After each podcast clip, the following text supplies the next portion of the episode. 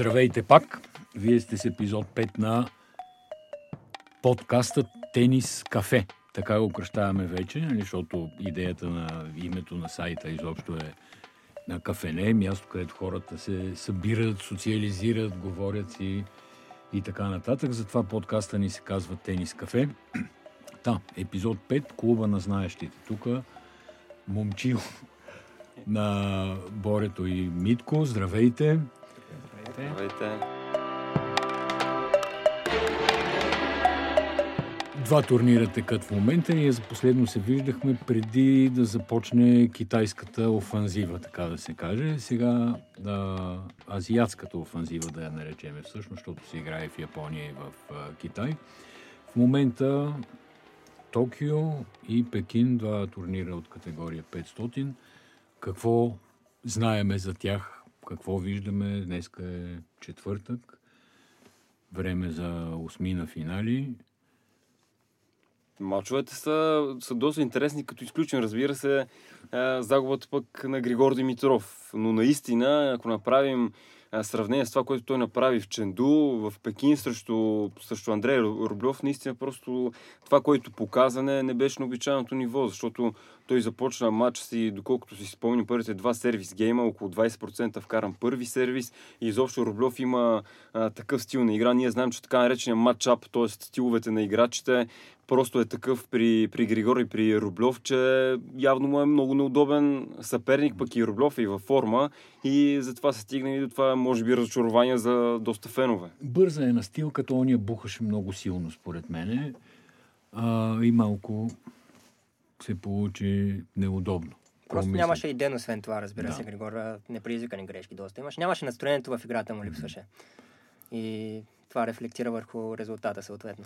Да, и Рублев, знаем, че точно срещу такива съперници може да играе по-успешно, отколкото срещу връщачи, както си коментирахме преди малко.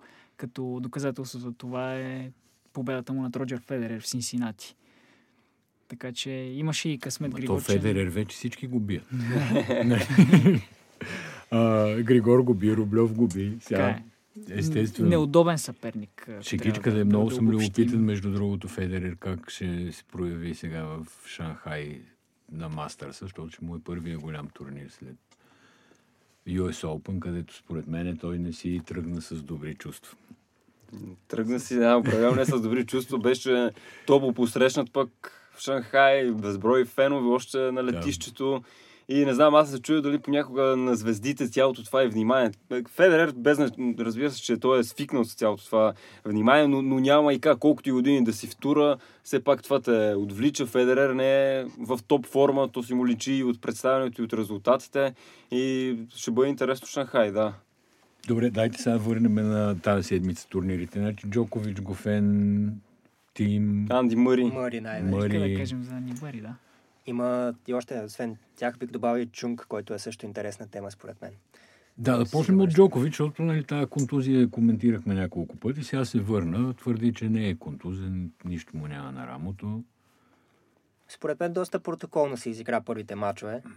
А, особено срещу Суеда, изобщо не си даде кой знае какви усилия. А, владееше случващото се през цялото време, като единствено явно подцени вече момента, сервирайки за матча. Допусна ребрейк и трябваше... Самия той малко се раздразни и започна да играе вече по-добре.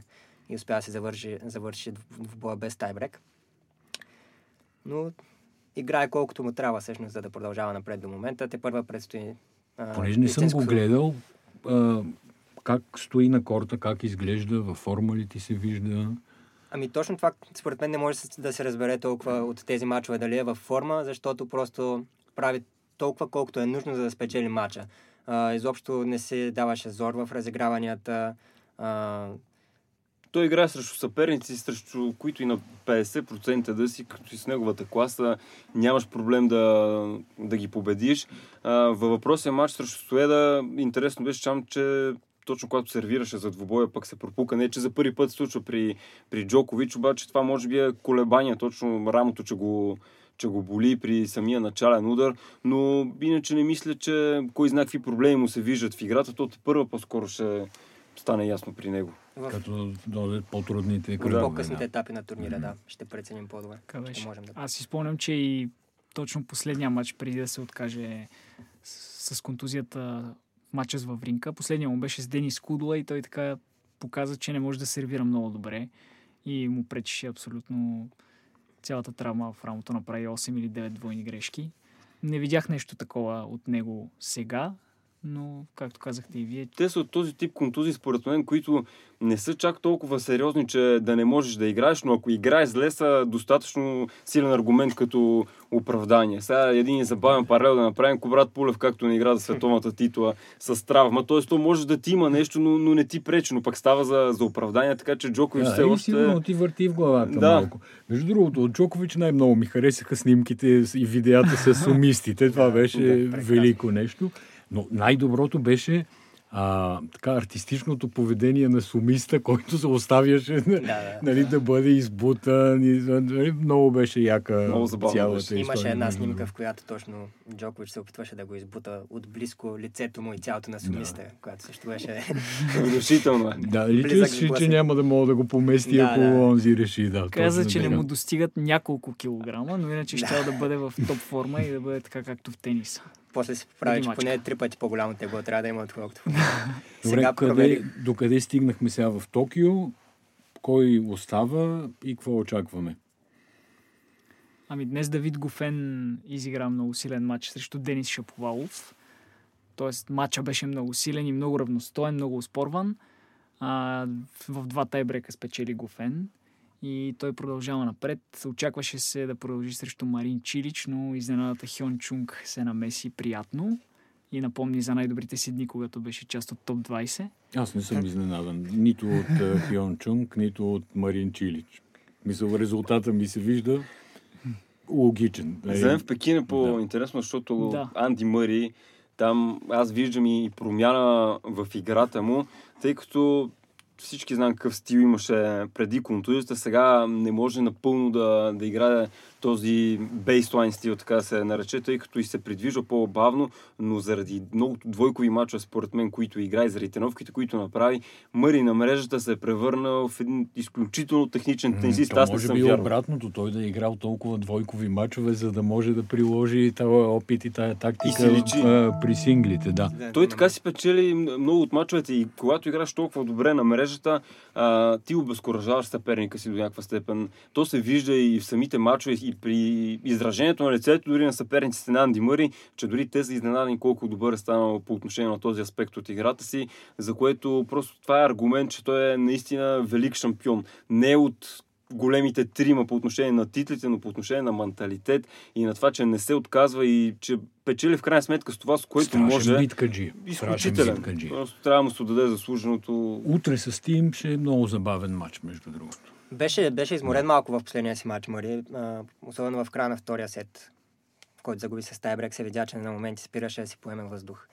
И а, се подпираше, но пък след това изигра перфектен трети сет. Не знам дали ще му стигнат силите срещу тим. Със сигурност ще е интересен матч предстои. Той А, като здрав гордо така си беше, влачеше се по се. точките. Да, да. Не- От Той е, точка много, на... той е много тежък като конструкция и Определено, като да. фигура и затова От гледна нали, точка то на... оттам идва, извинявай само, и от оттам идва и проблема с ставите и така нататък. Слушам те. От гледна точка на отношението му към играта, според мен е един от най-великите, които се състезават в момента и изобщо. И съм го гледал и тренировки, той просто е истинска машина. Спомням си в първите мачове, след като се завърна на сингъл след операцията. Първо срещу Ришар Гаске, той използваше много къси топки и Мари не можеше просто, даже понякога не тръгваше към тях. А сега в последните мачове даже се наблюдава това, че все повече преценя коя топка може да стигне и коя не. И хем стига до късите топки, които опонентите му пускат, хем понякога пък пази сили и за свои излизания на мрежата, и така че е много приспособим играч. Тоест той много добре си знае какво може в момента и какво не може и много добре си пренасочва цялата енергия върху това да прави достатъчното, че да, да има шанс, да си даде шанс да победи. Аз едно интервю на Джиджи Фернандес наскоро слушах, в което тя разказа колко м, играта на двойки е помогнала за това да, да разбира играта. И тя каза, че едва когато е започнала да играе на двойки, е, е разбрала, че тактиката е, е много важна, защото преди това и самата тя разкри, че било я достатъчно за да печели някои турнири, просто да, да има достатъчно стабилни форхенд и бекхенд, да удря топката чисто, да я удря мощно, да има стабилен сервис и това е било достатъчно. Когато започна да играе двойки, играта на сингъл е минала на едно следващо ниво и виждаме сега, че от младите тенисисти всъщност и, и Циципас и, и не само той, все повече играят на двойки, така че една традиция, която 10-15 години беше изчезнала, се завръща, което е нещо прекрасно според мен. Кой друг а, да следим според вас от а, турнира в Пекин? Какво... Със сигурност Зверев. А, Зверев изигра, може би, двата си най-силни последователни мача до сега за сезона. Което Като... рядко му се случва в два последователни. С, страхотно да. сервиране, много убедителна игра. Така че, може би пък съветите на Федерер на Лейвър Къп преди последния матч се да. оказват влиянието и свои показ...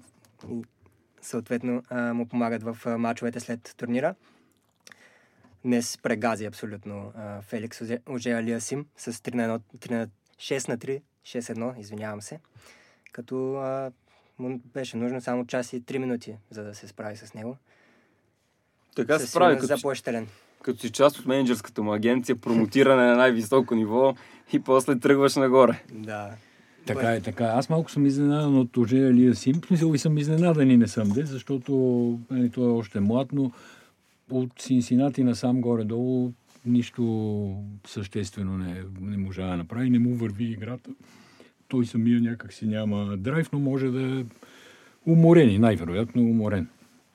Те по принцип младите винаги и тежка програма имат в началото на сезона и после винаги азиатското турне, като се завърнат европейските турнири в зала на закрито, винаги си лечи, че до някаква степен не са си разпределили правилно програмата, но това се случи с годините по-скоро.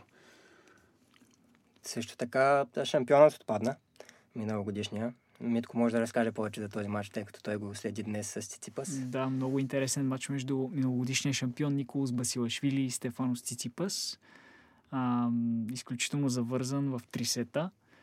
Можеше и да отиде и в двете посоки мача, но Циципас показа преодоля ранни колебания и си вдигна много нивото. Сякаш самия той искаше да се реваншира пред себе си за отпадането миналата седмица в Жухай. Т.е. не отпадане, а той се отказа, понеже го беше повалил някакъв вирус.